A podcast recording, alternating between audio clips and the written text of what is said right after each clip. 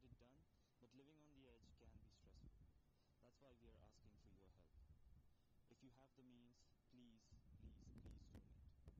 We appreciate your help and thank you for keeping truly independent